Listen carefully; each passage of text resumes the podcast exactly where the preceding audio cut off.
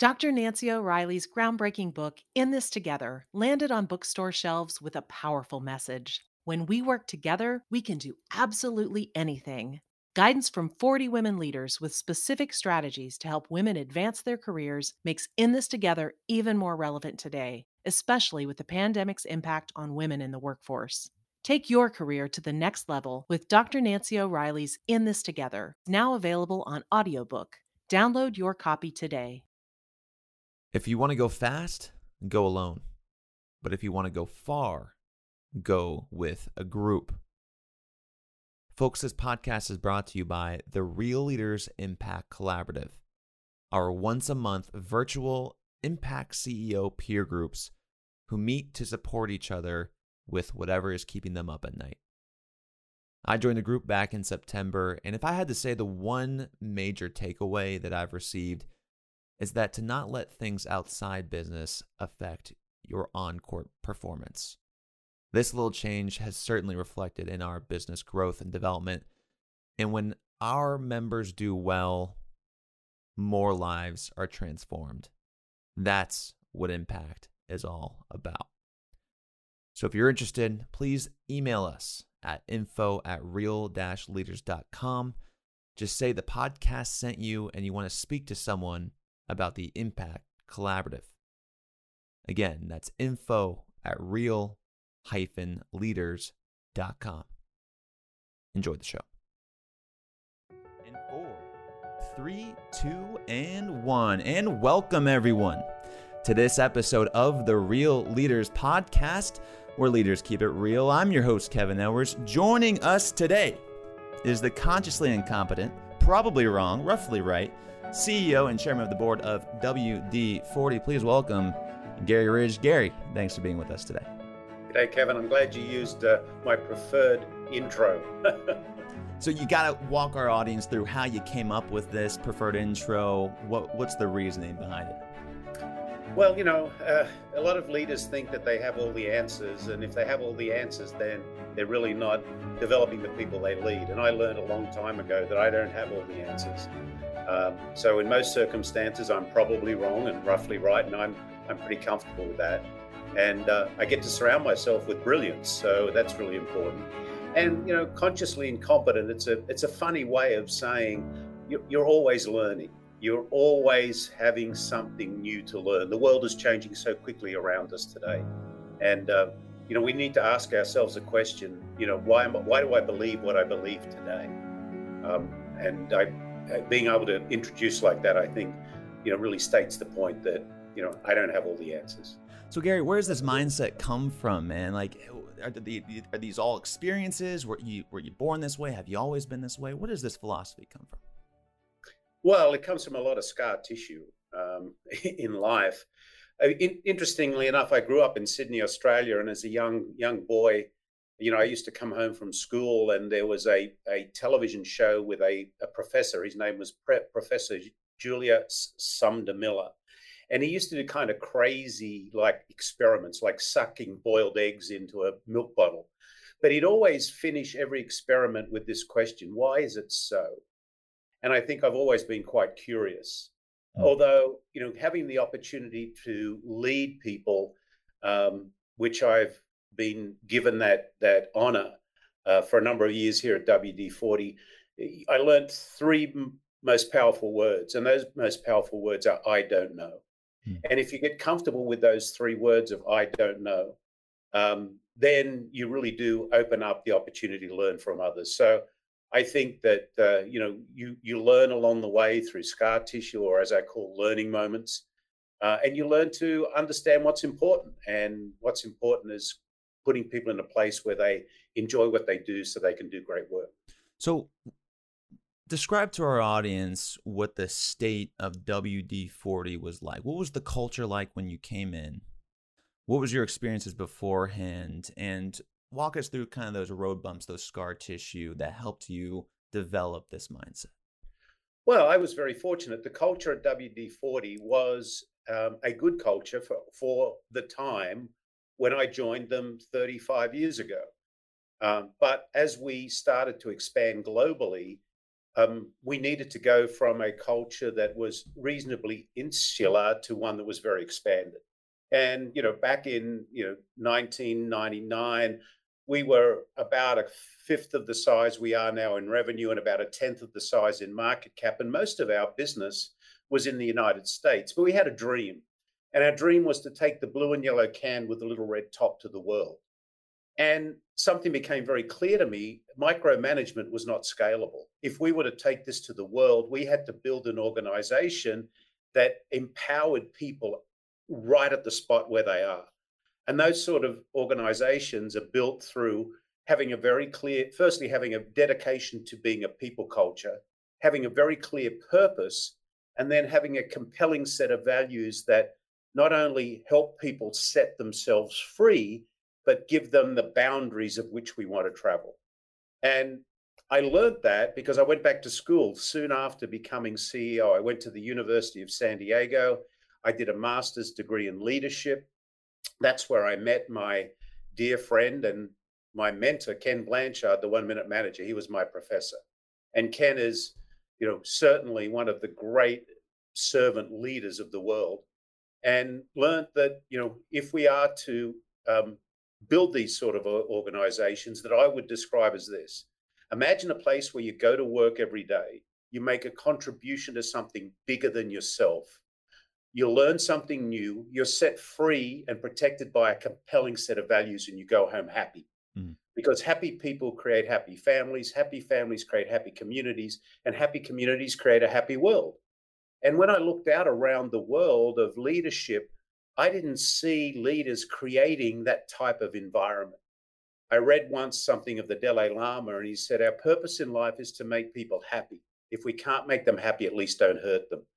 And ego-driven leaders were not creating that environment.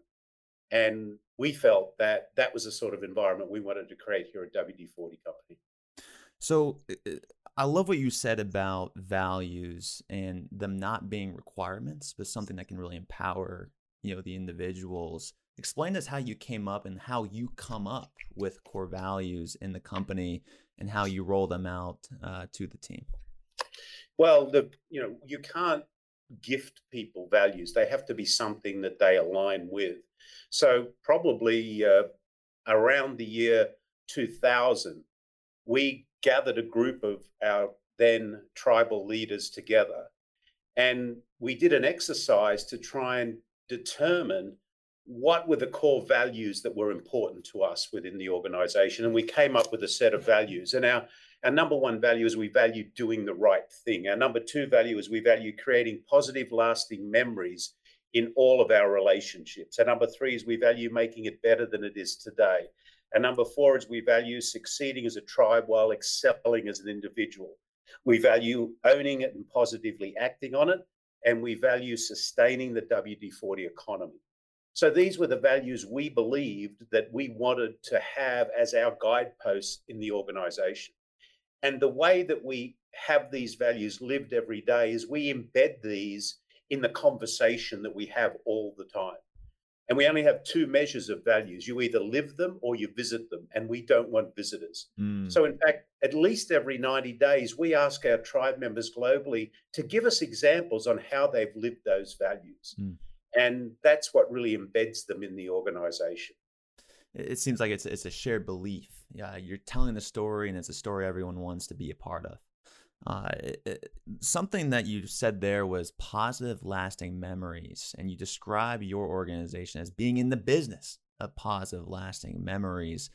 Can you describe to our audience? You, you mentioned tribe. You mentioned these memories. How you what you call your employees, and why you say you're in the business of positive, lasting memories. Well. If you think about our, our why statement for the, for the company, we exist to create positive, lasting memories, solving problems in factories, homes, and workshops around the world. We solve problems and we create opportunities. So if we come to work every day and, and a memory is something that is really valuable to us. So if we, you know, I could say to people, come to work every day and help me st- stop a squeak. That, Yeah, okay. But what if we created positive, lasting memories for our end users? In, and if you think about the brand itself, there has not been many occasions where around the world when I've said, oh, I work for W D forty, someone hasn't said to me, I remember when. I remember when I worked on a farm with my granddad. I remember when I fixed my bicycle. I remember when I was made a hero by repairing something in the house. So we're in the memories business. Mm. And those positive, lasting memories are the things that drive us every day. And they're not, and you know, if you think about our just cause, it's to make life better at work and at home. So we don't want to just create positive, lasting memories for our end users. We want to create them for the people who come to work every day at W D forty Company. We call ourselves a tribe, and our tribal promise is a group of people that come together to protect and feed each other. And the number one responsibility of a tribal leader is to be a learner and a teacher. So we here, every one of the leaders here, who are called coaches, not managers, are here to do just that. Gary, do you see a, a ripple effect? And when, when someone is able to have a positive experience day in, day out in a company and go back home and share that positive experience, do you think that resonates in the, the culture here in San Diego? Do you think that has a ripple effect in the community? Absolutely. You know, one of the sad things that I read just recently was there was some research done by A D P Global Research. They They asked nineteen hundred companies around the world, and eighty-six percent of the people who were going to work there were disengaged, which means they weren't doing work that was meaningful, meaningful to them and making a difference in their life. Aristotle, who was born in three eighty-four B C, said, "Pleasure in the job puts perfection in the work." Now imagine if you're enjoying what you do and you go home happy, are you going to treat your family, your wife, your kids, those around you better than if you went home cranky and grumpy and in a bad mood? Well, I, you, I think, Kevin, you know the answer to that question. Mm. So we want to send people home happy. Gary, how many employees do you have, and, and what's like a, a an ideal, or I guess a, your churn your turnover rate? Oh, our retention rate is very high. In fact, yeah. we're just um, just the last couple of days where we were celebrating our Um, our America's meeting in, in virtual form, and, and we're giving out thirty, twenty-five, twenty, fifteen year service pins. Um, you know, I've been here for thirty-five years. Our C E O's, C O O's been here for thirty years. Um, so, and we have a employee engagement measurement of ninety-three percent, and ninety-eight percent of our tribe members globally say they love to tell people they work at W D forty Company. ninety-eight percent of our people say they're excited about the company's future. And when you think about people today, particularly as we've gone, been riding the COVID roller coaster, mm. what, what do people want to know, Kevin? They want to know, where are we heading? How am I doing? And how does my future fit into our plans?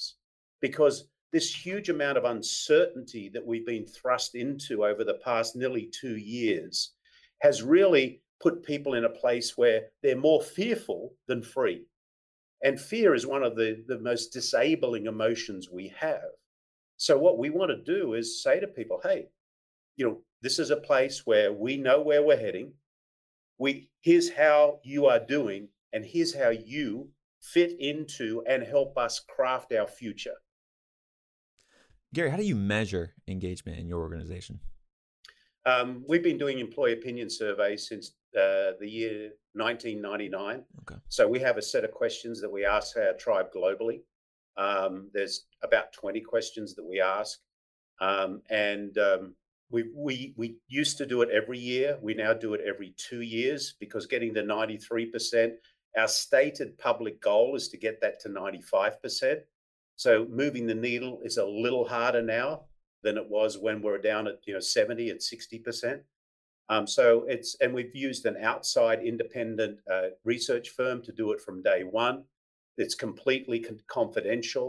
Uh, we get a nine plus ninety percent participation rate from our tribe globally. Hmm. So the numbers are real. Um, and we give the numbers back to our, our tribe because they're the ones that can make the difference.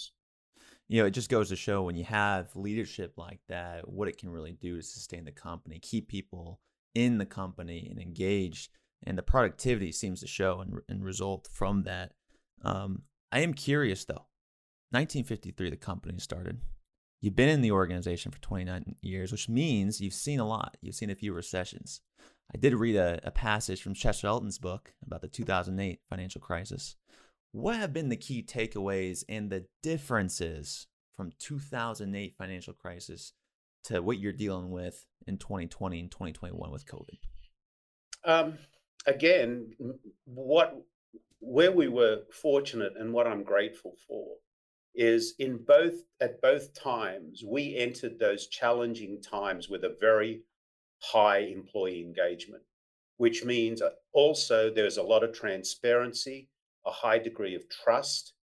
And we as leaders, our role was to ensure that we continued to keep people abreast of where we were, what we were doing, but not only what we were doing, why are we doing it? Um, and it's really interesting that, as you know, I call it tr- um, cultural equity. And I have a, a, a algorithm for culture. Culture equals values plus behavior times consistency. So in all of these times, we relied on our values, and our tribe knew that we would make decisions based on our values. Mm-hmm. And we knew that our values would drive our behaviors, and we did it every day, every day, every day. Mm-hmm. Halfway through the COVID roller coaster, you know, I wanted to check whether we were draining any any cultural equity. So we went out and we we did a mid-term check-in of our employee engagement scores. They were equal to or better than when we went into COVID. And then I asked, why would that be like that? And here's what the feedback we got. If we can get through this together as we are, a group of people that's dedicated, that comes together to protect and feed each other, we can get through anything together. We're excited about the future. It's impressive what you guys have been able to do at W D forty. Gary, I don't think you mentioned, how many employees do you have? Oh, we have just about six hundred. Okay, just about six hundred. So I'm just going to assume here, take a wild guess, that you are n- unable to interview all of these people that come into this organization. However, I do know that you have a presence in the room. What is your hiring process like, and how has it changed over the years? Well, I think the, th- the one thing that is really dominant in our hiring process, and if you go to our um, our careers page, the first thing that flies up at you is, here are our values. And if you're aligned with these values, please call us. If you're not, call someone else. Mm. Because we, our values are the most important part of our of, of the success of our business. Um, and we like to hire people into roles where we can help develop them, where they can continue to learn. We want to give them the opportunity to expand their knowledge. We have a, a really rigorous training program, or number of training programs across the com- company. You know, we we have offices in seventeen countries around the world. We have more employees or tribe members outside of the United States than we have in the United States. We have sixty-five people in, in China. We have over two hundred people in various countries in, in Europe, Uh, Mexico, Australia, Canada. So that diversity is so important to us, because we're getting diversity of culture, of people, right through the organization. So number one hiring practice, do you align with our values? I think what's also important there is that when you have those values, you're also able to understand who you don't want, what to eliminate. When it comes to a decision-making role, Uh, in W D forty being such a specific product, innovation, how are you making decisions with how to stay relevant in this world? What are you rejecting? What are you accepting? Well, one of the great questions we ask in any innovation we do is, how will this create a positive, lasting memory with our end users? And if it won't, we won't do it. And in the last number of years, we've innovated across a number of platforms. Number one is in our delivery systems. Um, yeah. We, you know, we just released a, a new product about a year and a half ago called Easy Reach, which is the, the, the W D forty you know and love in the can, but it has an eight-inch flexible metal straw attached to the can, so it can get to places that are hard to get to. How did we come up with that innovation? We went out and we observed our heavy end users, the auto mechanics, the artisans, and the tradesmen, and we said, tell us some problem that you have that if we could solve it, it would create a positive, lasting memory. And what they said, hey, we have opportunity to get product to hard to get to places. Can you help us do that? Mm. And millions and millions of dollars worth of investment later, we have a product now that has a, um, and I have one here actually, that has a flexible straw. So an end user, if you can imagine an auto mechanic up underneath a, a, a vehicle trying to get some W D forty to a manifold bolt that's behind an axle, now it's easy. So that creates a positive, lasting memory for our end users. The same with other develops, developments we've had in our specialist product range. So, and you know, the other thing that we do a lot, and we've been really, really focused in the last five years is, is that digital connection. Mm. You know, people today are going out and they're searching for how to, how do you do this? How do you do that? Making sure that our how-to instruction on places like YouTube and other areas is helping prob- people solve those problems. Mm. So would you say the main driver of innovation in your organization is listening to customers and your employees, or do you think it's more of the, the cultural strategy? Well, I think culture is a competitive advantage. Okay. There's two things you have in business, Kevin, that are really important. The will of the people and your strategy. Mm. And your strategy encompasses, you know, your marketing, your product development, your innovation. So let's say that, you know, we have a strategic plan that has a number of what we call must-win battles in it. We determine the things we're going to focus our time, talent, and treasure on. And let's say we take that, that business plan, that strategy plan to some smart professor and we say, hey, give us a give us a grade out of one hundred. What, how do you grade our strategy? And they come back and they say, okay, well, we'll give you seventy out of one hundred. No strategy is one hundred percent right. This one's pretty good. But let's say then the will of the people or your engagement is ten. Hmm. ten times seventy is seven hundred. Great strategy, but you the will of the people is low. They're not passionate about hmm. doing what we said. Hmm. But if you've got an employee engagement number or an engagement of eighty, eighty times seventy is a huge number. Mm-hmm. So it's about not only having a robust, executable strategy that meets end user needs and delivers on the business, but you have to have a culture that's a competitive advantage, which means a highly engaged workforce. Gary, these are great lessons. You mentioned you're also a professor at U S D. You learned from Ken Blanchard at U S D. But most of your leadership came from the hard times, the scar tissue. How do you teach leadership? And can you teach it? Well, let's define, I love Simon Sinek's definition of leadership. Leadership is not about being in charge. Leadership is about taking care of the people in your charge. And most leaders are driven by ego instead of empathy. I shared with you this guy, Al, the soul-sucking C E O. And I, I, I invented this person because I wanted to talk about his behaviors and what he did. And, and let me just describe some of Al's behaviors. He's the master of control. He's the know-it-all. He thinks he's corporate royalty. He thinks learning is for losers. His ego eats his empathy instead of his empathy eating his ego. He has all the answers. He's, he must always be right. He loves a fear-based culture. He thinks micromanagement is essential. He never follows through on his commitments, and he, they, he hates feedback. And that's what Al, the soul-sucking C E O, does. So what do you need to teach or share about leadership that's important to the other side of that? The mm-hmm. servant leader involves and loves their people. They're always in servant leadership mode. They're expected to be competent. They are connected with emotional intelligence. They love learning. They have a heart of gold and a backbone of steel. They are champions of hope. They know micromanagement isn't scalable. They do what they say they do, and they treasure the gift of feedback.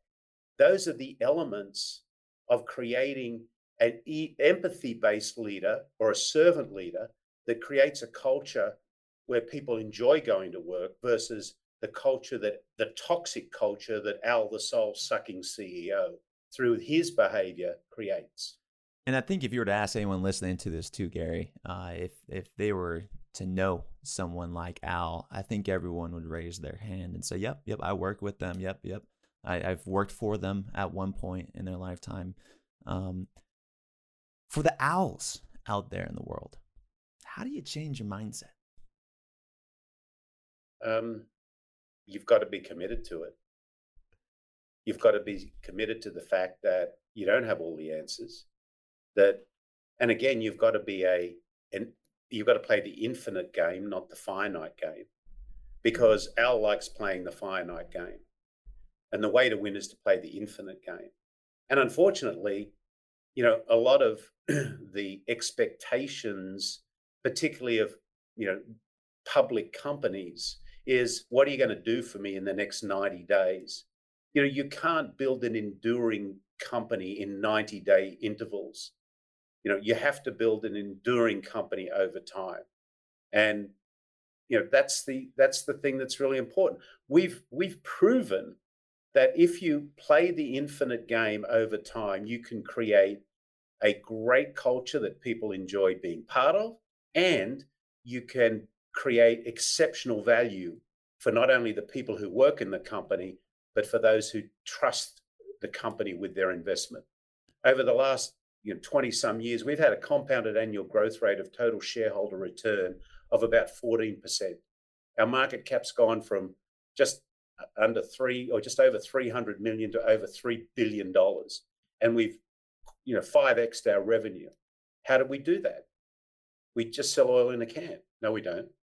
We create positive, lasting memories using culture as a competitive advantage. Gary, it's just such sage advice today on the show. And, and I, I do want to go a little bit deeper. I do want to talk about the scar tissue a little bit more. Could you share with us a few of the largest mistakes that you've made, a few of the largest, not mistakes, maybe they're learning experiences that you've uh, experienced at your time at W D forty? Sure. I I might have shared it with you before. I've never made a mistake in my life. Mm-hmm. What I've had is thousands of learning moments. Mm. We don't make mistakes at W D forty. We call them learning moments. And one of the la- big learning moments was creating the learning moment, because people are, Are, are, are fearful of making a mistake because of the environment that we live in. So what we said is we're going to take the word failure out of our vocabulary. We're going to replace it with a learning moment. And what's the definition of a learning moment? A positive or negative outcome of any situation that needs to be openly and freely shared to benefit all people. So number mm. one, one of my big learning moments was understanding the power of the learning moment. Another big learning moment I had in life was getting comfortable with three words. I don't know. Hmm. Um, I remember when I first moved to the United States many years ago, I think it was in nineteen ninety-four. I was sitting in a meeting and uh, there was someone from an outside organization presenting some information and data to us. And uh, I, I was about ten minutes into this meeting and I'm scratching my head and I'm thinking, you know, I, I'm probably not as stupid as I think I am, but I have no clue what this person's talking about. Mm. So I put up my hand. I said, excuse me, I'm sorry. I haven't been in this country for very long. You know, just, I have no idea where you're going with what you're sharing. Mm. And everyone in the room went, oh, thank goodness, because nobody else knew either. So another big learning moment is, be brave enough in a in a caring way to say, you know, I don't understand. I mean, I mean, you know, a lot of people camouflage issues with confusion to make out how smart they are. Mm. Take off that camouflage. Just get it down to give it to me in a simple way. Mm. Another learning moment that I've had in life is, you know, what one of the things that we really struggle with as leaders is giving that redirectional feedback. You know, if we've got a, a, a colleague or a tribe member or someone that we see they're heading in the wrong direction or they're, they're, they're veering out of their lane and they're, it's going to hurt them, and we, we, we know we need to have that conversation, we are more worried about that conversation than the person who's going to get that conversation delivered to them.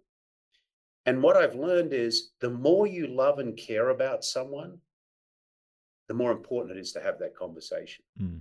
because you don't want them to to to fall off and to hurt themselves. And I'll give you an example of how values help you with that, Kevin. Mm.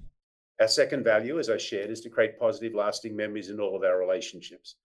Some time back, quite some time back, I was in a meeting, and someone in the meeting uh, was not creating positive, lasting memories.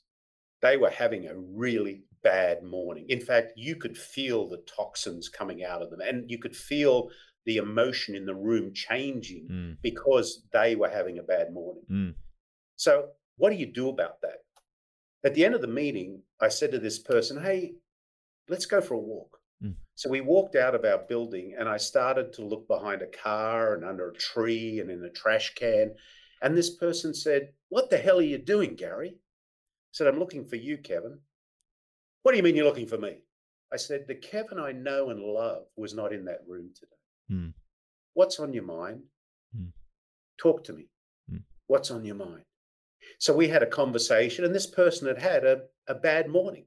They, you know, kicked their toe on the bed, spilt their coffee, got flipped off driving to work, all these things that brought them to the point that when they entered the, the, the building, they were not the leader they should be. Mm. So we had a coaching session around that.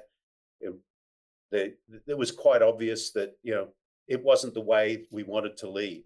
Now, if I hadn't have had that conversation, but if I hadn't have had our values to rely on to have that conversation, how would you enter that conversation? So another learning moment is have the values to be able to give you the platform to, to have that conversation. Mm. Now, here's the, here's the ending, the real ending to that story, Kevin.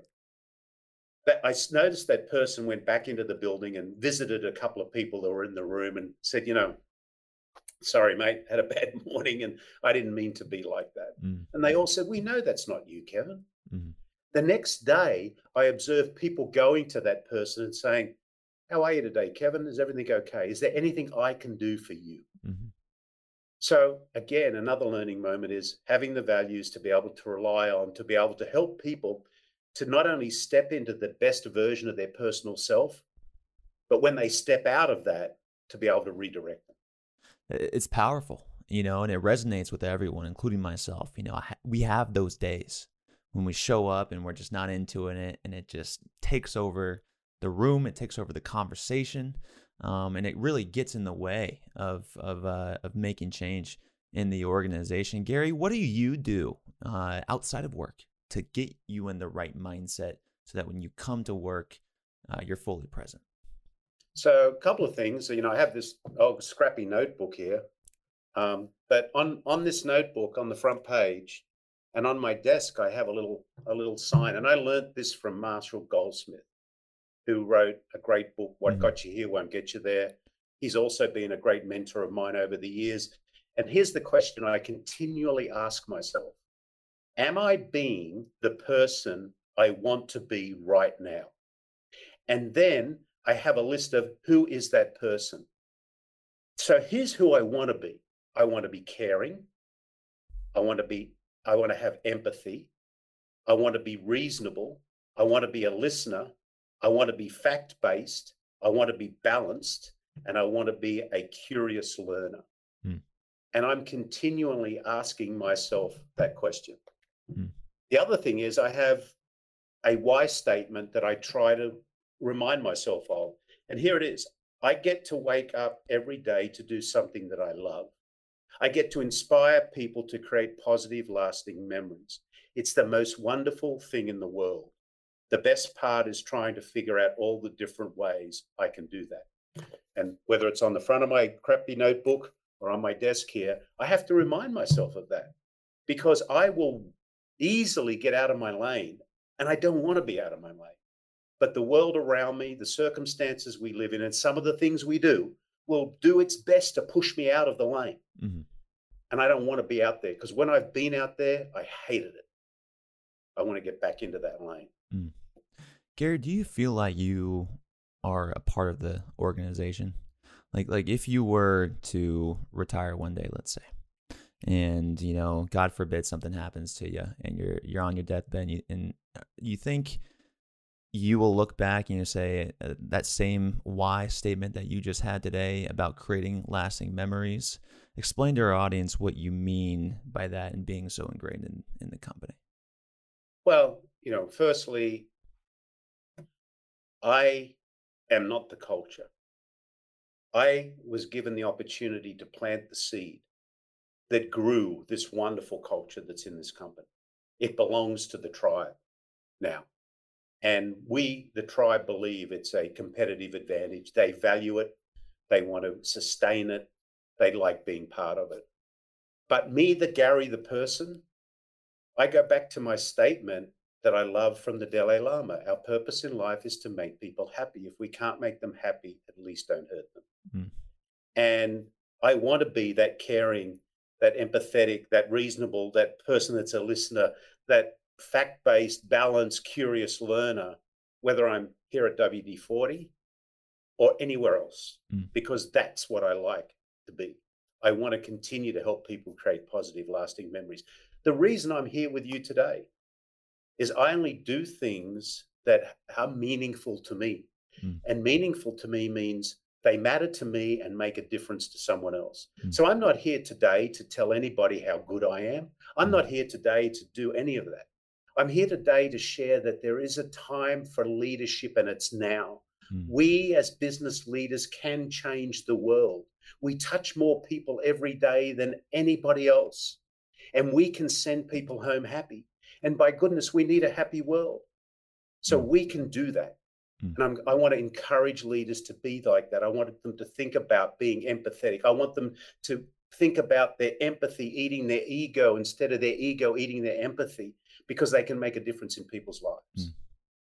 And it makes sense why you're out, you're having these conversations, you're writing these books, you're inspiring, you're in the business of transforming lives. That's what you're doing.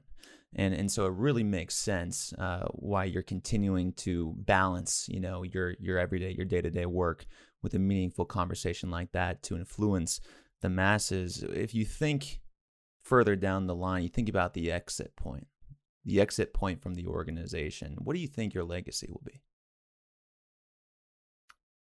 Um, my legacy will be an organization that has allowed people to live a life that is meaningful to them and impactful to others. Mm. Powerful. The the thing that uh, really stands out to me, Gary, is is um, not only your purpose, and, and we find this in common with a lot of the real leaders we have here, but um, really how you've been able to do this and grow the company. Speak about those locations around the world.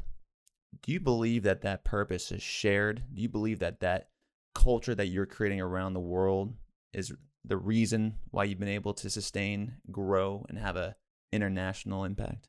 Oh, without doubt. Again, it's the will of the people. You know, our employee engagement numbers are as strong in France as they are in China, as they are anywhere else around the world, because it's our purpose and our values that drive our behavior and give us the pleasure of the work we do. Mm. You know, our tribal culture of belonging, of learning and teaching is so important. So absolutely, I, I have no doubt that uh, our success is due to the will of the people and a reasonable strategy. Uh, you mentioned a few times, Gary, the words, I don't know. When was the last time you said, I don't know? Uh, and, and what were the results after you said that? Um, Give us an example. Probably about three hours ago um, when I was uh, trying to operate a new piece of equipment that um, we've installed here in the teepee that we call our, our building. We've just put in these wonderful uh, surface boards that replaced another virtual system we had. And I was down in one of our conference rooms and someone was trying to work something out. And I have no clue how to do this. We need to get people to help us. And fortunately, we've got some pretty smart people in I T. But uh, yeah, I say it all the time. I don't know. I mean, I, I, I, I kind of feel good when I don't know, because I think the other side of that is I'm going to learn something new. You know, When was the last time, Kevin, you did something for the first time? Probably surfing, probably surfing for the first time. And that's interesting. You asked, do you want to continue on that? Well, when, you know, I love that question. When was the last time you did something for the first time? Yeah. And if we think about it, we do things for the first time every day, mm. but mm. we don't really reflect on those. Ah, interesting. I was going to say, because that was a year ago.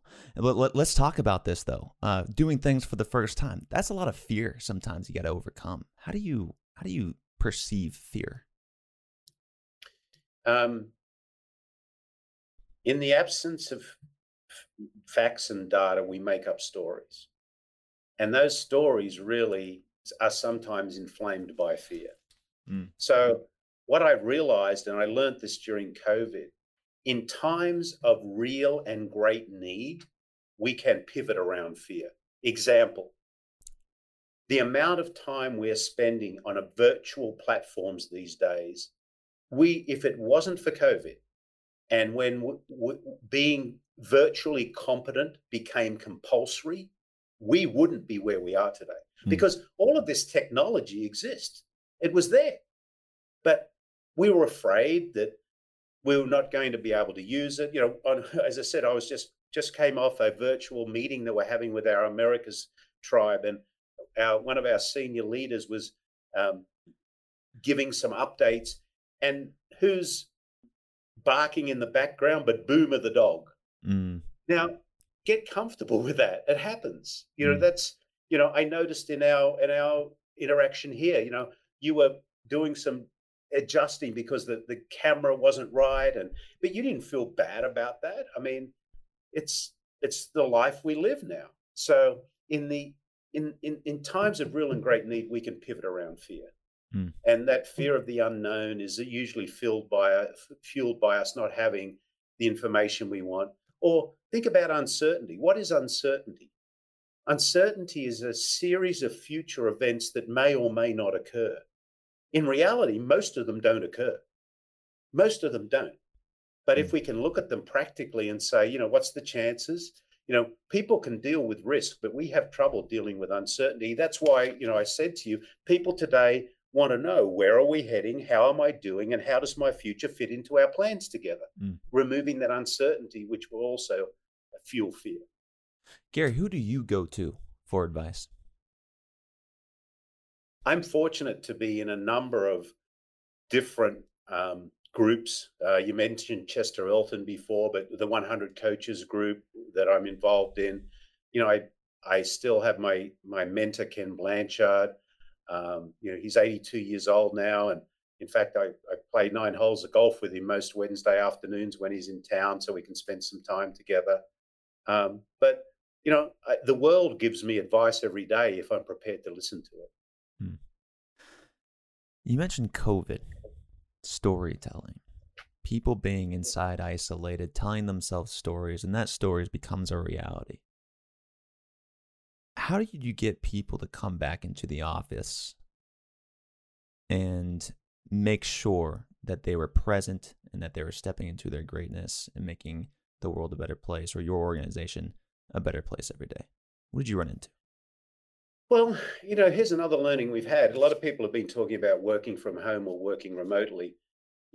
We, we've learned that we can effectively work and not be in the office all the time. So we designed a philosophy, not which is called work from where. And now, because one of the things that became clear to us is it wasn't a matter of working from home, but we've been working from where a long time. Mm. Where could be on a plane at thirty-seven thousand feet flying across the South Pacific Ocean. It could be in a hotel room. It might be wherever. So we've said to people, we trust you. But also there are times when we need to come together, particularly when we want to collaborate. You know, we're, we're social animals. And we've been coming back to our office here in San Diego the last week or two. Mm. And what, what I what I see is, you know, there's about twenty-five to fifty percent of the people in here at any one time. But then those that are here, seeing that interaction with them, because the person that we said, I'll see you Monday morning to back in March twenty twenty, is not the same person that we're saying hello to walking in the office now. They have been through their own personal hero's journey. And when COVID came, it was like turning off a light switch, bang. Coming back, you can't turn the light switch on. It mm. has to be a dimmer switch. You have to turn it up mm. and turn it back, ah, turn it up, turn it back, because people have been on their own personal hero's journey. Right. So yes, I think the work environment has changed. I think leaders and companies who went out there and said, everybody's got to come back to work or everybody can stay at home. I think those two extremes are not going to exist. I think we're going to end up somewhere in the middle, and mm. it'll take us a little time now to move that dimmer switch. Gary, you titled this episode, It's All About the People. And quite frankly, that's been all, throughout this entire episode. It's all it's been about, just the people. So Gary Ridge, let's bring this home. What is your definition of a real leader? Someone who has their empathy eat their ego instead of their ego eat their empathy, empathy, and someone who gets up every day wanting people to help people to step in the best version of their personal self, taking care of the people. Leadership's not about being in charge. Leadership's about taking care of the people in your charge. For Gary Ridge, I'm Kevin Edwards, asking you to go out there, help people step into the best version of themselves. And always, folks, keep it real. Thanks, Gary.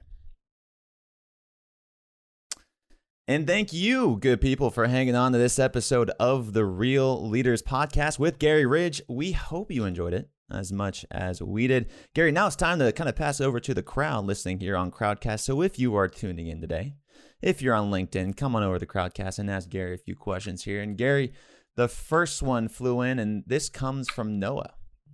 Uh, Noah asks, from From Gower Brown, uh, or this is from Gower Brown, on rather, on the chat. With such a low turnover rate, what is your strategy for handling brain drain as employees retire? Oh, so even though we've got um, uh, a low turnover rate, you know, our employee numbers have grown substantially over the years. So, you know, we've got a, I, I don't believe in succession planning. I believe in bench building. And so one of, and if you do a great job building the bench, succession will happen. So um, through the organization, uh, we've got a, everybody has a personal development plan. Um, as I said earlier, we have a number of different programs within the company, both internally and externally, to help build competency. So the number one responsibility of a tribal leader is to be a learner and a teacher. So, you know, everybody here is helping others learn what they sh- need to learn to be competent in their role. Mm. And I'll give you a beautiful example, a beautiful Please. example. We opened an office in uh, Shanghai, China, fourteen or fifteen years ago. Our second employee there is a person by the name of Grace. She joined us as an administrative assistant. Uh, Grace um, had a passion to develop herself. So she went from that into human resources. She then said she wanted, she had a passion to learn supply chain. Um, we sponsored her going back to university, and she did a, a master's degree in supply chain management. She then developed her skills to manage our Asia Pacific supply chain. Fast forward two years ago, Grace became the country manager of our of, of China, our, our, one of our fastest growing, biggest growth opportunities wow. in the world. So. And I can tell you many, many stories like that, where people have been given the opportunity to pivot, to go from one competency to another, as long as we've supported. The master's degree that I did in leadership from the University of San Diego, we have thirty-four people in the company now with that same master's degree that mm. we've sponsored through that program. Mm. And you got to love that too, when someone's just uh, coming into your organization with that mindset already of learning, uh, being willing to learn and keep learning. Listening and saying, I don't know. Uh, Gary, another question flew in from Julie, and she asked, in a world of leaders who operate in silos, how do you think more leaders can come together to share and utilize collective wisdom? Will you be continuing to mentor others? Oh, yeah. I mean, this is give back time. Um, you know, I learned from Marshall Goldsmith in one of the the pledges we made when he put together his one hundred coaches group, which is now, there's three hundred of us. is we pledge to give everything that we've learned and all of our scar tissue away for free. Mm. Um, and so, yeah, I, I hope to continue to share with people the things that we've learned along the way, and uh, and it's something I'm really passionate about. Well, Gary, it's been a pleasure having you on the Real Leaders Podcast today. Last question is a silly one, and that is, what is your favorite golf course here in San Diego? My favorite golf course? Um, well, only because I like its, uh, it's, it's three nine-hole courses, and it's Oaks North, because that's where I play with Ken Blanchard. Um, Madeiras will break my back, um, uh, but just recently also, once a year I get to play over at uh, the La Jolla Country Club, because I'm uh, chairman of the C E Os Against Cancer in San Diego, and uh, I love that organization and um, doing its best to fund cancer research, and so I got to play over there just a, a few weeks ago. So. Torrey Pines is not bad either. Not bad at all, exactly. No, we go surfing at Blacks every now and then, and of course yeah, we play yeah. Carlton Oaks too. But uh, Gary, it's been a pleasure having you on the show today, my friend. Thank you so much for taking the time to come on. Keep being the light that you are. And for everyone out there, always, folks, keep it real. Thanks, Gary. Cheers.